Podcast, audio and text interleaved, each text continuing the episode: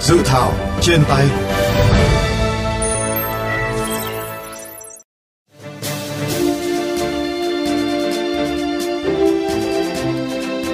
Thưa các bạn, dự thảo nghị định về phát triển và quản lý chợ do Bộ Công Thương soạn thảo có 6 chương, 47 điều, gồm những quy định chung, đầu tư xây dựng chợ, tổ chức quản lý chợ và hoạt động kinh doanh tại chợ, quản lý sử dụng và khai thác tài sản kết cấu hạ tầng chợ do nhà nước đầu tư hoặc hỗ trợ đầu tư. Cụ thể, về những quy định chung, điều 2 dự thảo nghị định đã lược bỏ các khái niệm như chợ kiên cố, chợ trong khu kinh tế cửa khẩu cho phù hợp với tình hình thực tiễn, đồng thời bổ sung các khái niệm chợ đêm, chợ di tích, lịch sử, văn hóa, cảnh quan kiến trúc, chợ cộng đồng. Về kế hoạch phát triển chợ, điều 4 dự thảo nghị định phát triển và quản lý chợ quy định căn cứ vào quy hoạch và kế hoạch phát triển kinh tế xã hội tỉnh và nhu cầu phát triển, Ủy ban nhân dân cấp tỉnh lập kế hoạch phát triển chợ nhằm đầu tư xây mới, cải tạo, nâng cấp, kêu gọi thu hút đầu tư phát triển hệ thống chợ trên địa bàn, giải tỏa chợ không phù hợp. Đặc biệt, về nguồn vốn đầu tư xây dựng, nâng cấp, cải tạo chợ, khác với các quy định trước đây, điều 5 dự thảo nghị định đã quy định, ngoài các nguồn vốn xã hội, các địa phương được sử dụng cả ngân sách nhà nước để hỗ trợ đầu tư xây mới, cải tạo, nâng cấp các dự án chợ dân sinh, chợ đầu mối. Bên cạnh đó, nhà nước khuyến khích các tổ chức, cá nhân và các doanh nghiệp đầu tư hoặc góp vốn đầu tư xây dựng chợ. Về tổ chức quản lý chợ, dự thảo nghị định về phát triển và quản lý chợ cũng quy định chợ có thể do ban quản lý chợ thực hiện nếu là nguồn vốn nhà nước và doanh nghiệp, hợp tác xã kinh doanh khai thác và quản lý chợ thực hiện nếu là nguồn vốn tư nhân. Về nguyên tắc quản lý, sử dụng và khai thác tài sản kết cấu hạ tầng chợ, dự thảo nghị định quy định Ủy ban nhân dân cấp tỉnh quyết định việc giao trách nhiệm quản lý nhà nước đối với kết cấu hạ tầng chợ cho cơ quan chuyên môn, đảm bảo thống nhất, phân cấp rõ thẩm quyền, trách nhiệm của từng cơ quan và trách nhiệm phối hợp giữa các cơ quan phù hợp với quy mô chợ. Dự thảo nghị định về phát triển và quản lý chợ đang được gửi xin ý kiến các bộ ngành và địa phương. Dự thảo nghị định sẽ được gửi xin ý kiến thẩm định của Bộ Tư pháp trước khi trình chính phủ xem xét, ban hành.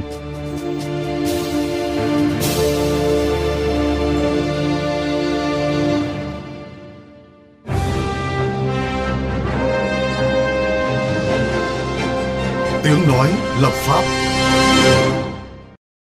Thưa quý vị, dự thảo nghị định về phát triển và quản lý chợ đặt ra những giải pháp nào để vừa thu hút được nguồn vốn xã hội, vừa giữ gìn, bảo tồn giá trị văn hóa của chợ truyền thống. Phóng viên VOV Giao thông có cuộc phỏng vấn bà Lê Việt Nga, Phó vụ trưởng vụ thị trường trong nước, Bộ Công Thương, đơn vị chủ trì soạn thảo nghị định.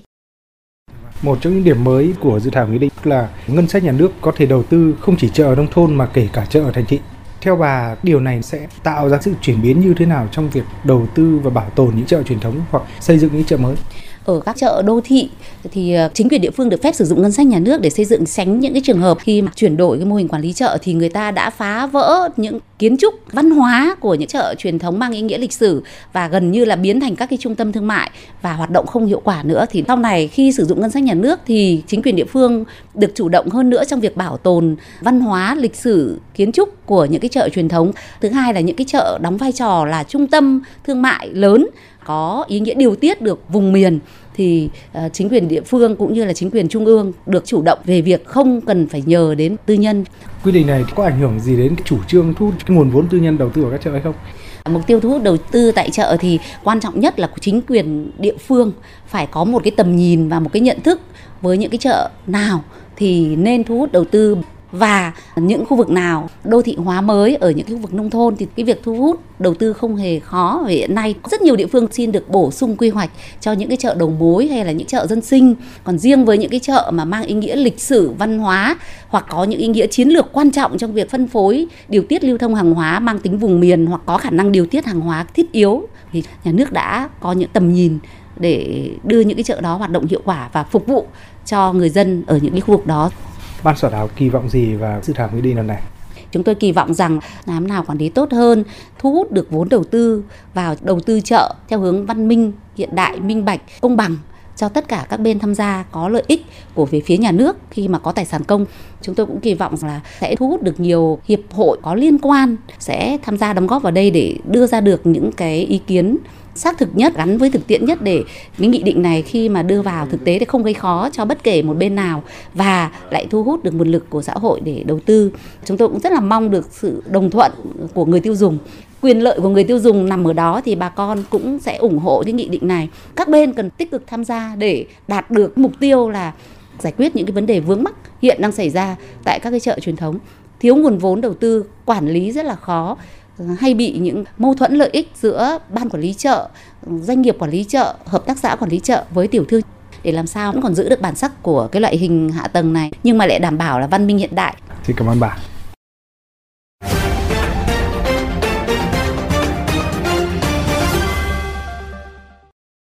Thưa quý vị, những quy định mới tại dự thảo nghị định về phát triển và quản lý chợ đã đáp ứng được nhu cầu bức thiết của thực tế đặt ra hay không? Nếu được ban hành, dự thảo nghị định này sẽ có những tác động xã hội như thế nào? Phóng viên VOV Giao thông đã có nội dung trao đổi với ông Bùi Thanh Tùng, nguyên ủy viên Ủy ban Khoa học Công nghệ và Môi trường của Quốc hội về vấn đề này.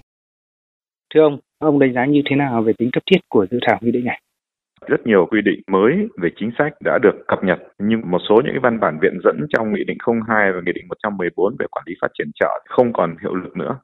Thứ hai là một số quy định về đầu tư quản lý phát triển chợ được ban hành kèm theo Nghị định 02 và Nghị định 114 thì chưa đồng bộ và chưa thống nhất với các cái quy định khác nên chưa tạo điều kiện cho chủ trương xã hội hóa phát triển chợ. Bên cạnh đó, mô hình ban quản lý chợ và tổ quản lý chợ thực sự chưa đem lại hiệu quả. Bởi ba nhóm lý do như vậy nên việc đưa dự thảo nghị định là rất cần thiết. Với những quy định đặt ra tại dự thảo, theo ông đã đáp ứng được yêu cầu cấp thiết đó hay chưa và cần chỉnh sửa gì thêm? Có mấy ý cần quan tâm. Một là trong điều 3 của dự thảo nghị định thì khái niệm vệ sinh an toàn thực phẩm cần phải làm rõ thêm. Thứ hai là vấn đề môi trường chưa được đề cập một cách cụ thể với nhóm chợ dân sinh. Hai là đối với cái nhóm chợ đêm, chợ về di tích cảnh quan, di tích lịch sử văn hóa thì lại chưa quy định một cách cụ thể lắm. Bên cạnh đó, đối với các loại chợ đặc thù hoặc một số chợ dân sinh ở vùng sâu, vùng xa, miền núi, hải đảo thì có lẽ là cái thủ tục cũng phải đơn giản hóa để tạo điều kiện cho các nhà đầu tư. Một điều nữa, dự thảo nghị định có giao trách nhiệm cho Ủy ban dân xã. Tuy nhiên thì để đảm bảo cho Ủy ban dân xã thực hiện tốt cái thẩm quyền của mình thì vấn đề tăng cường năng lực quản lý nhà nước cho họ cần được quan tâm. Một trong những quy định đáng chú ý tại dự thảo nghị định này là chính quyền các tỉnh thành phố được sử dụng ngân sách nhà nước cho việc xây dựng chợ. Theo ông, điều này có ý nghĩa như thế nào trong việc bảo tồn các chợ truyền thống?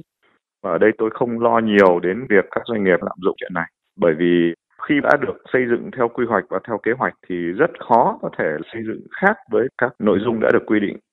Tuy nhiên, trách nhiệm giữ gìn bản sắc của một chợ truyền thống thì ngoài trách nhiệm của các nhà đầu tư cũng là trách nhiệm của các cơ quan quản lý nhà nước từ cấp tỉnh, cấp huyện đến cấp xã. Vì vậy, việc chúng ta đưa cái nội dung sử dụng ngân sách để xây dựng chợ chính là để hỗ trợ cho những khu vực vùng sâu, vùng xa, vùng không có khả năng nguồn thu lớn và khó có khả năng cân đối được thu chi trong cái hoạt động kinh doanh chợ. Nếu làm tốt được việc đó thì tôi tin rằng chúng ta vẫn huy động được nguồn lực đầu tư của các doanh nghiệp, đồng thời vẫn giữ được bản sắc của chợ truyền thống. Theo ông, nếu nghị định được ban hành sẽ có tác động xã hội như thế nào? Thứ nhất là sẽ có tác động tích cực trong việc phát triển các cái loại hình chợ phù hợp với đặc điểm kinh tế xã hội ở từng vùng miền, trong đó có cả các địa bàn nông thôn, vùng sâu, vùng xa, miền núi, hải đảo. Như vậy nó sẽ vừa đáp ứng nhu cầu thiết yếu về mua bán hàng hóa của người dân, đồng thời cũng tạo điều kiện để huy động các nguồn lực đầu tư để từng bước hiện đại hóa chợ truyền thống. Tác động thứ hai là có thể phát huy tốt được hiệu quả của một kênh thương mại truyền thống bên cạnh các cái kênh thương mại hiện đại hiện nay như là siêu thị, cửa hàng tiện lợi hay là sàn giao dịch thương mại điện tử. Như vậy nó sẽ giúp việc là đảm bảo nhu cầu như là quyền lợi kinh doanh, dịch vụ của mọi tầng lớp nhân dân trong xã hội. Xin cảm ơn ông.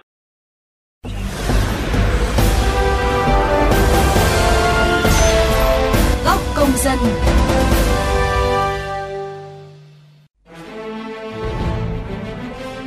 Thưa quý vị và các bạn, hiện cả nước có tới hơn 8.500 chợ, trong đó có 236 chợ hạng 1, 902 chợ hạng 2 và 7.070 chợ hạng 3. Hơn 70% tổng lượng hàng hóa tiêu thụ qua các chợ cho thấy tiềm năng phát triển lớn của thiết kế hạ tầng kỹ thuật này. Tuy vậy, việc thiếu cơ chế chính sách thu hút đầu tư khiến các chợ hiện tại khá nhích nhác, không đảm bảo yêu cầu vệ sinh an toàn thực phẩm, phòng chống cháy nổ. Dự thảo nghị định về phát triển và quản lý chợ được cho là sẽ đáp ứng được những bất cập này. Bạn kỳ vọng gì vào dự thảo nghị định này? Nếu được ban hành, các quy định mới của nghị định phát triển và quản lý chợ sẽ góp phần thu hút đầu tư phát triển chợ như thế nào? Mời các bạn cùng chia sẻ ý kiến, đóng góp cho dự thảo qua hotline 02437 919191 qua fanpage VOV Giao thông hoặc có thể góp ý trực tiếp trên cổng thông tin điện tử của Bộ Công Thương.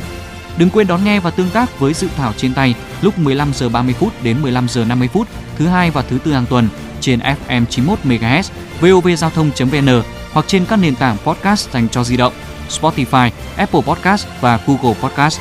Chương trình dự thảo trên tay hôm nay xin khép lại tại đây.